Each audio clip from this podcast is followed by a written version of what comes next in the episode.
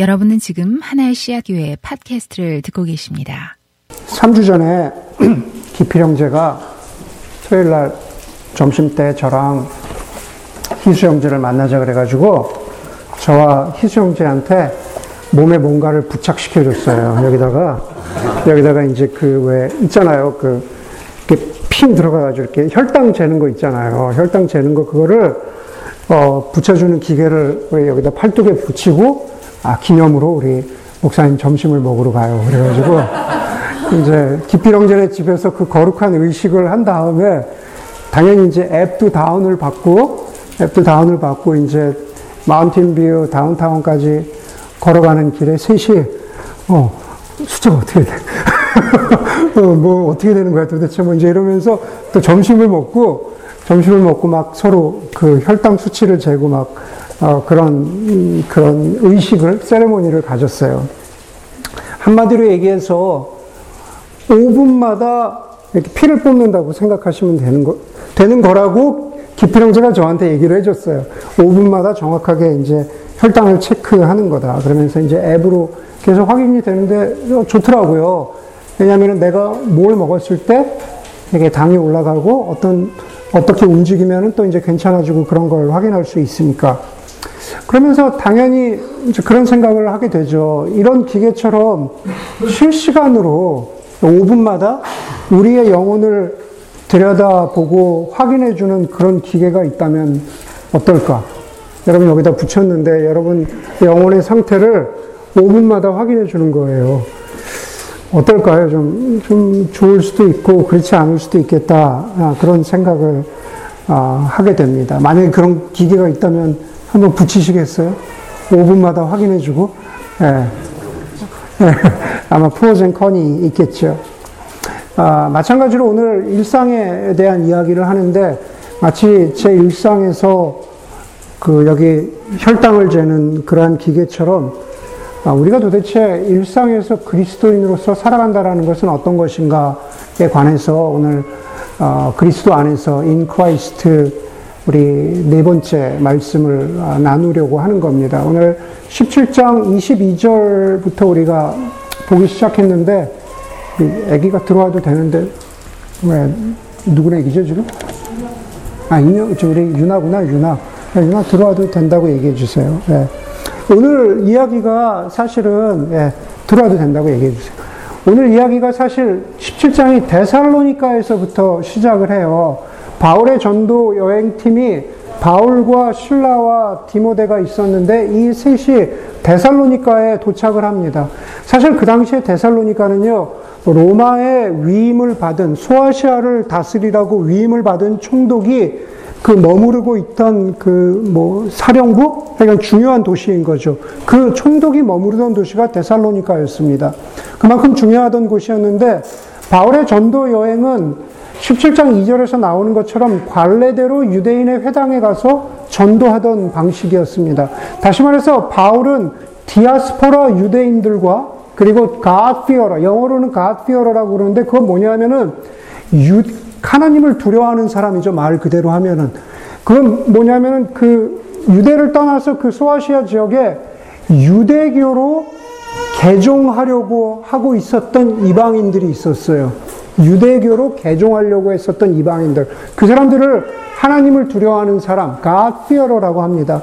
그 사람들이 안식일마다 유대교 회당에서 모여서 유대교의 하나님께 예배를 드리고 있었는데 사도 바울이 전도하던 방식은 그 유대교 회당에 가서 하나님 나라 복음을 가르치는 것이었습니다. 그래서 바울의 복음의 내용은 결국 무엇이냐 하면은 17장 3절에 예수가 그리스도라고 하는 선포였는데 예수가 그리스도라고 하는 선포는 그 당시 로마 황제가 그리스도라고 하는 것에 완전히 반대되는 가르침이었습니다. 당시 로마는요, 말 그대로 이렇게 포용 정책을 썼기 때문에 굳이 로마 황제에게 그 반역을 꾀하는 그런 가르침이 아니었으면 아니라면은 모든 종교를 그냥 관용해주고 받아들여주는 그러한 정책이었는데 그런데 바울이 전하는 복음은 그리스도가 왕이라는 겁니다. 그리스도가 기름 부음 받은 자. 예. 그랬더니만은 로마 황제에게 정치적으로 예, 완전히 반대되는 정치적으로 반대되는 그런 가르침이었기 때문에 그래서 바울을 맞아들였던 야손과 다른 신자 몇 사람이 끌려가서 세상을 어지럽게 하는 사람들이라고 고발을 당하게 된 거죠. 야손이 뭐예요? 제이슨. 우리 나오는 제이슨이라는 이름이죠. 네, 세상을 어지럽게 하는 가르침이라는 것은 종교적으로 세상을 어지럽게 한다라는 뜻이 아니라 바로 로마 황제에게 거역하는 그런 가르침이었기 때문에 그것 때문에 유대교도 유대교도 어려움을 겪게 될까봐 사람들이 미리 선제적으로 야손과 몇 사람을 데리고 가서 고발했던 거죠. 고발의 내용은 뭡니까? 고발의 내용은 당연히 예수라고 하는 다른 왕, 다른 그리스도가 있다는 그러한 거짓 가르침을 바로 지금 이 바울과 그 무리들이 퍼뜨리고 있다라고 하는 그런 가르침이었습니다. 그래서 데살로니카의 성도들이 바울과 신라를 베레아로 피신을 시켰습니다. 17장의 유명한 구절이죠. 베레아의 유대 사람들은 데살로니카의 사람들과 달리 좀 더 인격적이고 신사적이어서 바울의 가르침을 깊이 듣고 배우는 가운데 그리스도인들이 되었다고 성경이 말합니다. 그래서 우리가 성경에서 이야기할 때 좋은 의미로 그 뭐 베레아 아카데미 그러한 것들이 다 여기서 나온 거예요. 거기서 보면은 베레아 사람들은 그 가르침이 이러한가 예, 전 말로는 상고했다 그러죠. 그것을 프로세스 해보고 그것이 맞는가 싶어 하나님의 복음이 맞다라는 걸 받아들였다는 그런 뜻입니다. 그런데 바울이 베레아에 있다는 말을 듣고 나서 데살로니카 사람들이 베레아까지 찾아와서 소동을 피우는 바람에 바울이 베레아에도 오래 머물지 못해요. 그래서 아테네로 피신을 했다라는 게 지금 17장 중간까지의 그 말씀입니다. 아테네에서 자신의 동역자인 신라와 디모데를 기다리던 바울은 뭐 산책을 나가든지 하여간 나갔겠죠. 나갔는데 온 도시에, 온 아테네 도시에 우상이 가득한 것을 보고 분노합니다. 그런데 바울은 분노에서 그치지 않고 아테네에 있던 유대교 회당으로 가서 거기에서도 토론을 합니다. 토론의 주제가 무엇이었을까요? 그 하나님과 복음입니다. 그것만이 아닙니다. 바울은요, 아테네에 있던 회당뿐만 아니라 아테네에 있는 광장이라 그러죠. 아고라, 우리가 그런 말 쓰잖아요. 바로 여기에서부터 비롯됐습니다.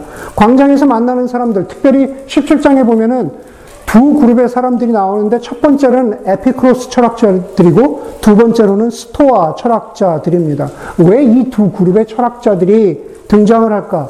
먼저 에피크로스 철학자들은요, 철학 그 학파 사람들은 죽음 이후에 사후 세계는 없다고 보았습니다. 그렇기 때문에 당연히 현실의 삶이 중요하다고 보았고 특히나 현실의 삶에서 만족하지 못한다면 그, 그것으로부터 도피하는 일종의 정신적인 쾌락을 중요하게 여겼어요. 네. 정신적으로 내가 현실에 만족해야 된다라고 주장하던 게 에피크로스 학파입니다. 반대쪽에 스토아 철학자들이 있었습니다. 스토아 철학 역시 우리가 입고 있는, 우리가 지금 이렇게 입고 있는 우리의 육체, 우리의 물질적인 삶을 되게 얕잡아 보았어요. 그러면서 스토아 철학에서는 인간의 운명과 그리고 인간의 운명 속에서 우리가 겪을 수밖에 없는 고통에 대해서 이야기하고 그래서 그냥 인간은 자신에게 주어진 인생에 순응하면서 살아야 된다라는 것을 강조했습니다. 한쪽에서는 고통에서 벗어나는 어떤 쾌락을 강조하고 다른 한쪽은 그냥 우리가 인생에 순응하면서 살아야지라고 하는 것을 어, 어 그렇게 그냥 어, 강조했어요. 예. 양쪽 극단에 있는 거죠. 한쪽이 쾌락이 있다면 다른 한쪽에는 어쩔 수 없는 인생에 대한 숙명론과 포기가 있었다라는 겁니다. 이 두 철학자 그룹을 비롯해서 아테네 사람들은요, 새로운 지식에 관심이 많았던 사람들입니다. 오늘 우리가 22절부터 읽었는데 19절에 보면은 아테네 사람들에 대해서 이렇게 말해주고 있어요. 그 사람들은 무엇이나 새로운 것을 말하고 듣는 일로만 세월을 보내는 사람들이다 그럽니다. 새로운 것을 배우고 새로운 것에 대해서 듣는 일로 세월을 보내는 사람들이다. 그리고 그 사람들이 바울을 데리고 거기 17장에 보면 아레오바고 법정으로 가서 바울이 말하는 새로운 교훈을 듣고 싶어 하기는 하지만 그러나 아테네 사람들은 듣고 싶어 하고 배우기는 배우기는 원했지만 그것을 따라 살고자 하는 그러한 마음은 없었다라고 성경이 말합니다. 바로 그런 와중에 바울이 오늘 본문의 무대인 아레오바고 법정이라고 하죠. 그 영어로는 마을실이라고 하잖아요. 사실 법정이라고 하지만 그 법정이 아니라 넓은 평평한 언덕, 마을실입니다. 그냥 그 평평한 언덕, 그런 그 사람들이 많이 볼 수 있는 곳에 가서 바울이 이렇게 시작을 합니다. 아테네 시민 여러분, 여러분들에게는 종교심이 있습니다. 종교심이 있는 것은 좋은 것인데, 그러나 여러분들은 참 신은 알지 못합니다. 그렇게 바울이 말합니다. 그래서 제가 여러분들에게 참 하나님에 대해서 말씀드리고자 합니다. 그러면서, 그러면서 바울이 쭉 이야기하는데, 핵심 내용은 이거예요. 하나님이 24절의 말씀처럼 오늘 본문에 나오죠. 하나님은 창조주시다. 하나님은 창조하셨을 뿐만 아니라 하나님은 모든 창조물에 생명을 주신다. 그리고 우리가 28절까지만 읽었지만 17장 30절 이하에 보면은 하나님은 인간에게 회개를 요청하는 분이시다. 네. 그리고 회개할 때 인간이 용서하면은 부활하신 그리스도를 통해서 우리를 용서해 주신다. 죽음 이후에는 아무것도 없다고 믿었던 에피크로스 학파나 아니면 하나님이 계시기는 하지만은 우리와 상관없는 신이라고 말하는 어, 스토아 학파와는 달, 리 예수 그리스도는 우리에게 창, 우리를 창조하셨고 그 하나님은 그리고 우리에게 생명을 주셨고 그리고 부활하셔서 우리의 죄를 용서하신다.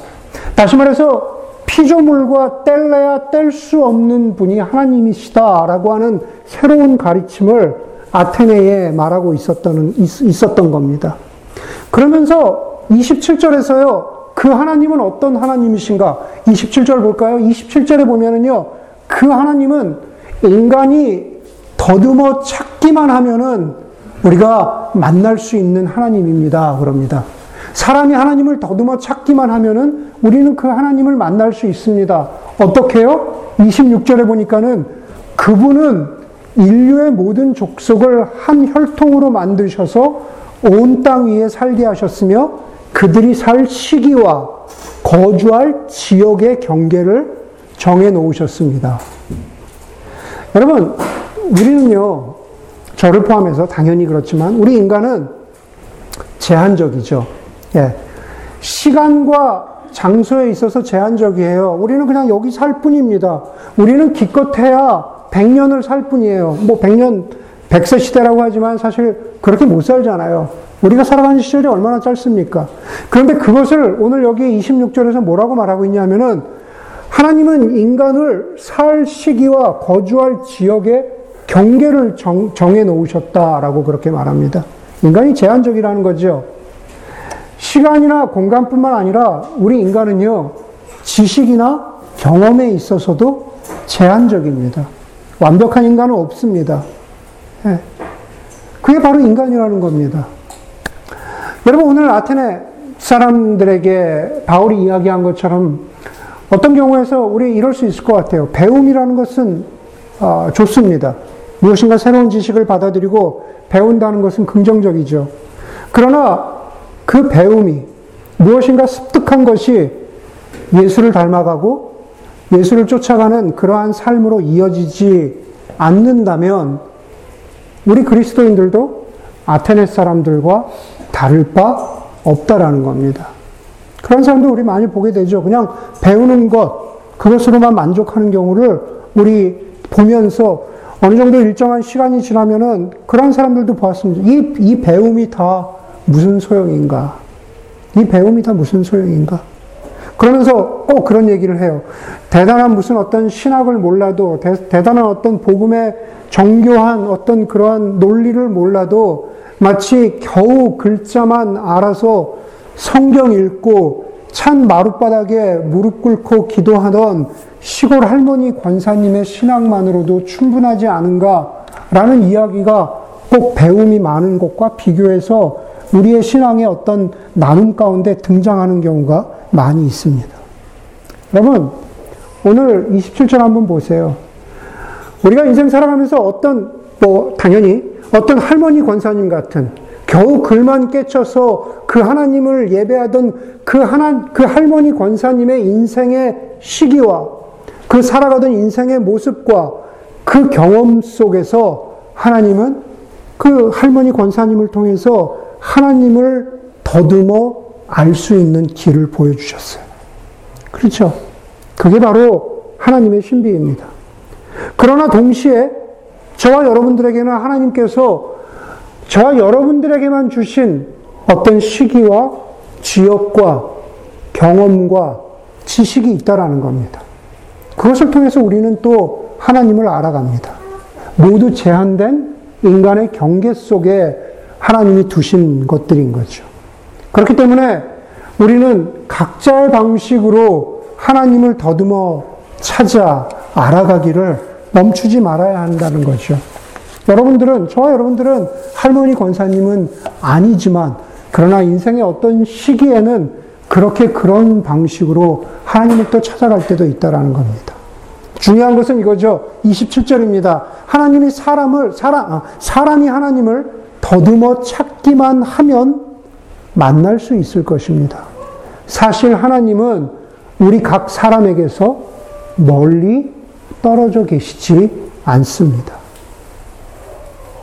사람이 하나님을 찾고자 하는 마음만 있으면 하나님은 우리에게서 멀리 떨어져 계시지 않대요. 전통적으로 이, 이것은요, 하나님을 찾고자 하는 사람들을 향한 바울의 전도의 설교이기도 하고 변증의 설교이기도 합니다. 그러나 동시에 제가 오늘 이 구절을 가지고 여러분들에게 나누고자 하는 것은 바울의 이 설교는요, 그리스도, 이미 그리스도인 된 우리에게도 참 중요한데 왜냐하면은 그리스도 안에서 살고자 하는 사람, 그리스도 안에서 여전히 하나님을 찾고자 하는 사람, 하나님께 가까이 가고자 하는 사람, 하나님을 따르고자 하는 사람에게도 하나님은 어때요? 하나님은 멀리 계시는 분이 아니다라는 겁니다. 하나님 바로 우리 가까이 계신다라는 겁니다. 그것이 바로 오늘 설교의 핵심인 일상의 중요성이라는 거죠. 그리스도 안에서 살아간다는 것은 바로 우리 각 사람의 일상에서 멀리 떨어져 계시지 않은 바로 그 하나님을 우리가 알아간다라는 겁니다. 그러면서 바울은 28절에서 BC 3세기 스토아 철학자였던 아라투스의 말을 인용합니다. 왜냐하면 그래야만 아테네 사람들이 알만한 그러한 철학자의 말을 인용해야, 인용해야만 접점을 만들 수 있기 때문에 그렇습니다. 거기서 아라투스의 말을 이용해서 바울이 뭐라 그래요? 우리도 하나님의 자녀다. 저 아테네 사람들이 그렇게 믿고 있었던 거예요. 우리도 하나님의 자녀다. 그 말 속에 하나님은요, 그리스 신화 속의 제우스를 말하는 거죠. 그 어디죠?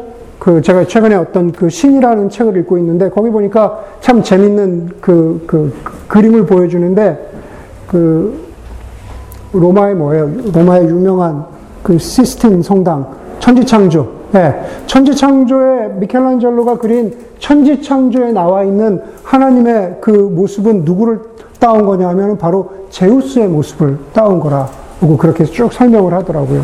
네.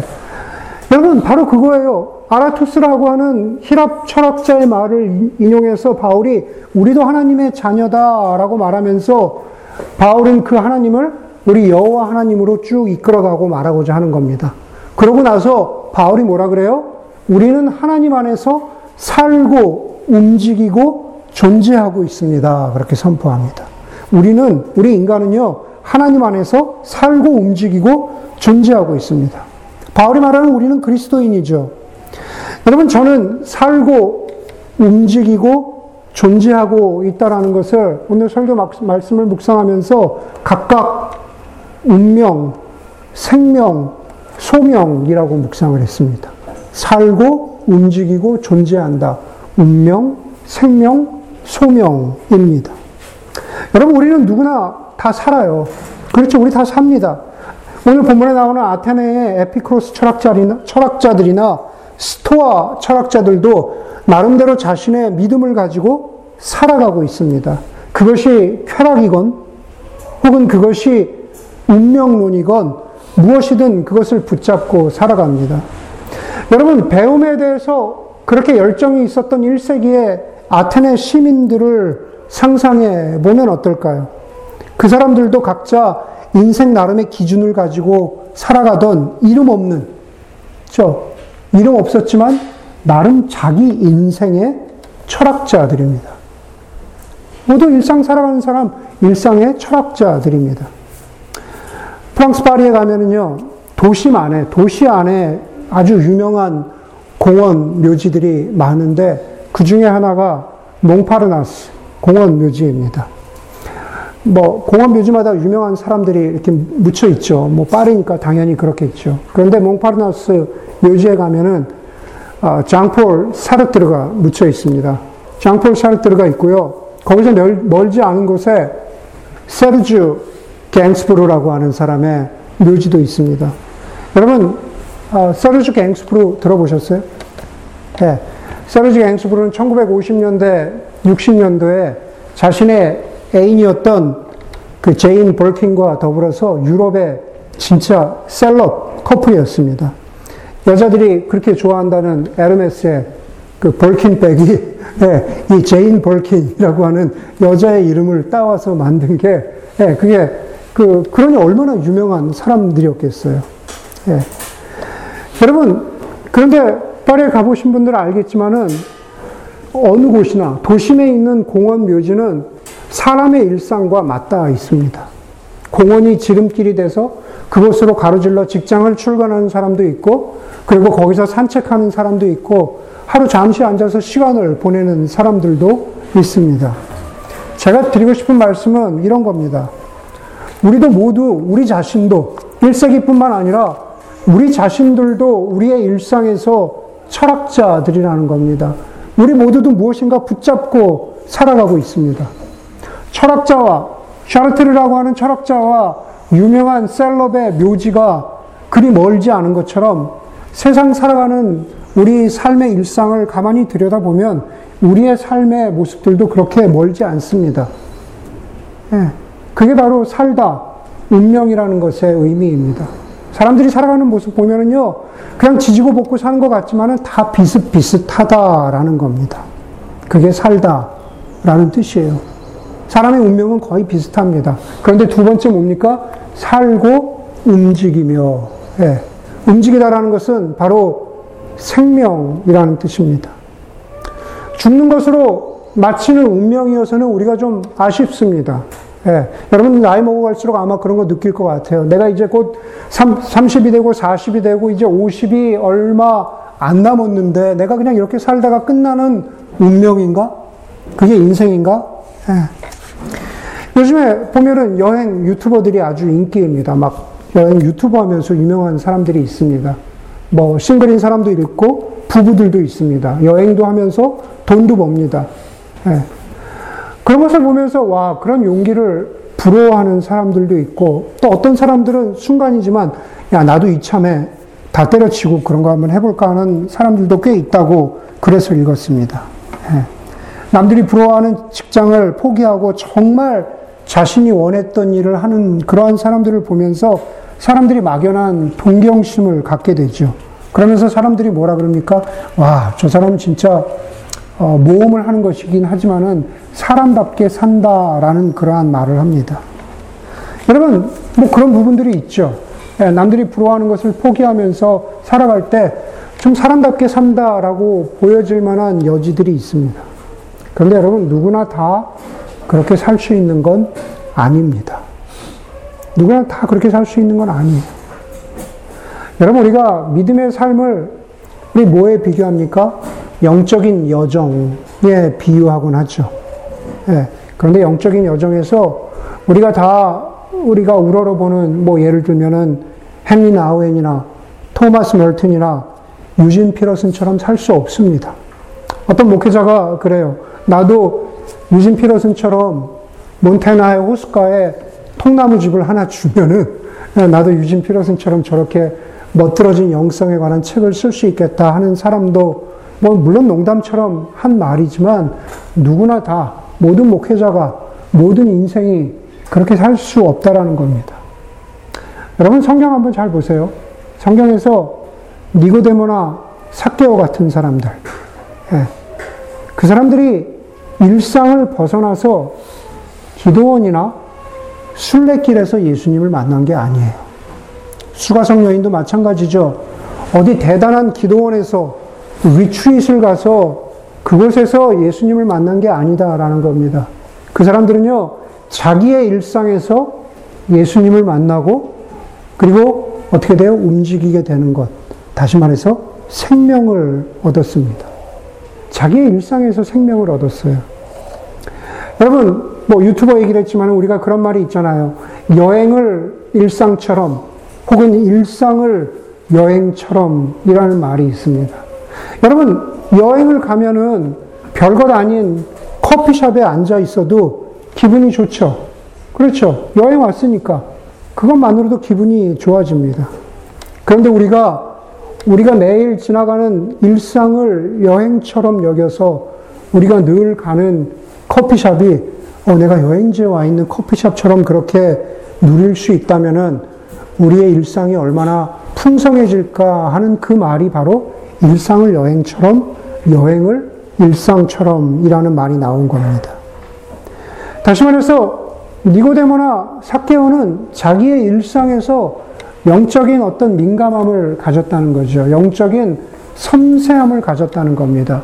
일상 가운데에서 내가 어떻게 하나님을 더듬어 찾아 알 수 있을까? 내가 어떻게 일상 가운데에서 움직일 수 있을까? 내가 어떻게 일상 가운데에서 하나님을 만나는 생명을 누리는 복을 누릴 수 있을까? 바로 그 얘기를 하고 있는 겁니다.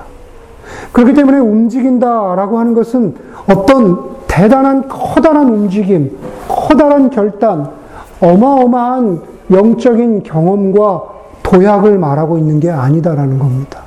굉장히 큰 배움을 말하고 있는 것도 아니다라고 하는 겁니다. 오히려 반대로 우리의 일상의 작은 움직임들, 우리의 일상의 고민과 생각 속에서 깨닫게 되는 작은 통찰들, 혹은 우리의 일상에서 깨닫게 되는 감사와 눈물들, 고통, 고통과 기쁨의 모든 순간들 가운데에서 우리가 하나님을 더듬어 찾아 알게 되고 하나님으로부터, 하나님으로부터만이 오는 생명을 누린다라고 하는 게 우리는 하나님 안에서 움직이면서 살아가고 있습니다라고 라는 그것의 참뜻입니다. 한번 여러분들의 일상을 보십시오. 아픈 사람의 소식을 들었을 때 일을 잠깐 멈추고 30초, 1분이라도 그 사람을 위해서 중보의 기도를 하나님, 하나님 앞에 올려드리는 것. 여러분들의 가족과 자녀들과 더불어서 배우자와 더불어서 함께 나누는 식탁 가운데 거기에서 유머가 있고 거기에서 기쁨이 있을 때 하나님께서 나의 삶 가운데 이렇게 축복해 주셨구나라고 하는 하나님의 복에 대해서 감사하는 마음을 갖게 되는 것. 고난을 당하고 있는 사람을 만났을 때 하나님 나로 하여금 내 행동이나 내 말 한마디를 통해서 하나님의 위로가 이 사람에게 전달되게 하여 주시옵소서라는 그런 마음을 품고 이 사람을 만나고 대하는 것. 그게 바로 우리가 일상 속에서 하나님이 우리에게 주신 그리고 그 누군가에게 주신 생명을 나누고 생명 가운데 살아간다라는 그러한 의미입니다. 얼마 전에는 저는 아침 묵상을 하고 기도하는데 그런 생각이 들더라고요. 기도 가운데 제가 뭐, 뭐 이제 캠퍼스 사역하고 그럴 때부터 정말로 물론 당연히 제가 아는 사람들이죠. 제가 아는 사람들이 저희 집에 왔는데 단순히 집에 왔을 뿐만 아니라 수많은 사람들이 저희 집에 와서 아 목사님 목사님 집에서 좀 자고 가면 안 될까요? 뭐 이제 그런 부탁하는 사람들이 많았어요. 저는 아는 사람들인데 우리 집사람은 처음 보는 사람이에요. 네, 처음 보는 사람이어서 진짜 집사람이 초창기에는 되게 스트레스를 받았어. 네, 왜 모르는 사람을 재워줘야 되나. 네, 그러면서 이제 지금 물론 많이 나아졌지만 그렇게 수많은 사람들이 저희 집에서 밥도 먹고 잠도 자고 그렇게 아, 지나갔, 지나갔던 일들이 제 기도 가운데 떠올랐습니다. 그리고 이번에 아내가 저희 아내가 항암 기간 동안에 뜻하지 않은 수많은 사람들의 우리가 기대하지 않았고 우리가 생각하지 않았던 수많은 사람들의 기도와 어, 사랑과 도움의 손길을 입은 것이 지난 20년 동안에 아내가 수많은 사람들을 먹이고 재워준 것에 대한 보상이구나라는 그러한 마음이 제 아침 묵상 기도 시간 가운데 떠오르면서 바로 그 순간에 하나님 앞에 되게 감사했습니다. 그게 바로 일상을 통해서 저를 움직이게 하신 하나님이 저에게 주신 생명이었습니다. 내가 하나님 안에서 살고 내가 하나님 안에서 움직이며 내가 하나님 안에서 존재합니다. 운명과 생명을 넘어서서 우리가 하나님 안에서 소명으로 나아갈 수 있는 거죠. 여러분, 제가 이전에도 여러 번 인용한 적이 있죠. 황현산 선생이 말한 것처럼 종교가 싸워야 하는 것은 다른 종교가 아니라 경건함이 무엇인지도 모르는 경건함이 깃들 수 없는 마음이라고 했습니다. 여러분, 우리의 마음, 우리의 영혼이 그저 살아가는 운명에만 머물지 않기를 바랍니다. 생명을 얻는 움직이, 움직임, 그리고 거기서 더 나아가서 우리로 존재하게 하는, 그렇죠? 우리로 소명을 가지고 살아가게 하는 그러한 인생이 되기를 원합니다. 존재한다라는 것은요, 우리가 소명을 가지고 살아간다라는 겁니다. 소명이라는 것은 나를 향한 부르심입니다. 여러분, 우리는, 우리 모두에게 부르심이 있어요. 그것은 어떤 경우에는 누가 부르냐라고 하는 게 중요합니다. 누가 부르냐. 저 누군가 우리를 불러요. 내 자신의 내면의 소리가, 다시 말해서 내 자신이 나를 부르기도 합니다. 스스로 자신의 인생의 목적을 찾아가는 사람인 거죠. 내 자신이 아닌 외부에 있는 것들이 나를 부르기도 합니다. 명이나 명예나 돈이나 쾌락 같은 것이 나를 불러요. 그럼 우리는 그것을 쫓아가는 겁니다. 최근에 굉장히 인기 있는 철학자가 쇼펜하워라고 하죠. 쇼펜하워가 그런 얘기를 한다 그래요. 사람은 누구나 행복을 찾아서 쫓아 살아가는데 거기에는 진짜 행복이 있고 가짜 행복이 있다 그래요. 네, 부르심에 빗대어서 이야기하자면 어떤 사람들은 가짜 행복이 부르는 소리를 찾아서 그것이 인생의 그냥 전부라고 생각하면서 그것을 쫓아 살아간다라는 겁니다. 그리스도인들에게도 부르심이 있죠. 우리는 우리 우리의 부르심은 뭡니까? 하나님이 우리를 부르시는 곳으로 나아가는 것. 그것을 소명이라고 부릅니다. 그렇죠? 그것을 바로 우리가 존재한다라는 겁니다. 여러분, 하나님은요, 먼저 우리를 생명으로 부르셨어요. 고린도후서 5장 17절에 보라, 이전 것은 지나갔으니 새 것이 되었도다. 그렇게 말합니다. 하나님 우리를 운명에서 생명으로 부르신 겁니다. 그것을 우리가 구원이라고 말하죠. 하나님이 우리를 그렇게 생명으로 불러주신 다음에 거기서 멈추지 않고 우리를 소명으로 불러주셨습니다. 경건함이 깃든 마음, 경건함이 깃든 영혼이라는 것은 바로 생명을 품고 소명으로 나아가는 그러한 사람입니다. 역시 예전에도 말씀드린 적이 있죠. 켈트 영성에 보면은 아일랜드의 켈트 영성에 보면은 이 땅 가운데는 아주 얇은 막을 가지고 있는 곳이 있대요. thin place.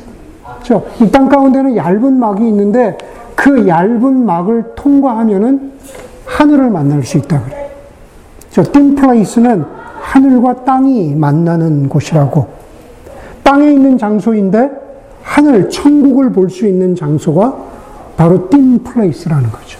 이 땅 가운데는 그러한 곳이 있다고 얇은 막과 같은 장소가 있다고 믿었던 것이 그것이 바로 켈트 영성의 핵심, 핵심입니다. 그런데 오늘 제가 여러분들에게 나누고 싶은 것은 바로 그거예요. 일상이 바로 얇은 막과 같은 장소가 될 수 있다. 그렇죠? 우리의 일상이 우리의 존재하는 자리, 소명의 자리라는 겁니다. 어떤 때는 짜증나고 괴롭고 힘들고 벗어나고 싶기도 하지만은 우리의 가정이나 우리의 직장이나 그로서리 마켓이나 피트니스 센터나 우리가 만나는 모든 장소, 모든 만남, 우리의 일상, 그곳에서 우리가 더듬어 찾기만 한다면 하나님께서 우리로 하여금 존재하게 하시는 것, 그리스도 안에서 살아가게 하시는 것, 바로 우리의 소명의 자리가 바로 이곳이라는 것을 깨닫게 하는 것, 그것이 바로 우리가 그리스도 안에서 살아간다라는 말입니다. 사도 바울이 고린도전서 15장 10절에서 하는 그 유명한 말씀으로 오늘 설교를 마치려고 합니다. 나의 나된 것은 하나님의 은혜입니다. 사도 바울이 그렇게 고백해요.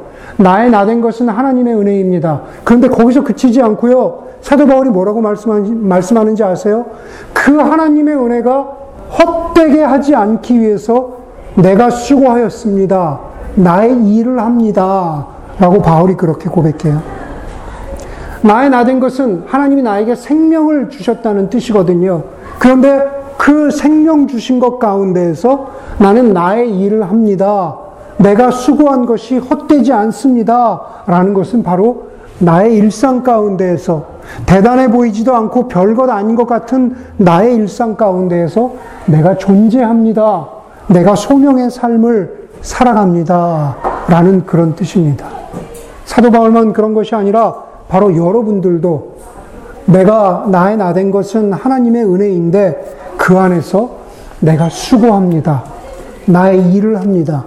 나의 일상 가운데에서 생명과 소명 주신 하나님을 내가 경험하고 찾아갑니다. 바로 그러한 고백이 있는 여러분들, 바로 그리스도 안에서의 삶이 되기를 주의 이름으로 간절히 소망합니다. 우리 함께 기도하겠습니다. 이 시간 기도할 때 운명에서 생명으로 그리고 소명으로 나아가는 일상의 삶을 일구는 그러한 농부의 심정으로 살아가는 우리 그리스도의 삶이 되기 원합니다. 우리 함께 잠시 기도하면 좋겠습니다.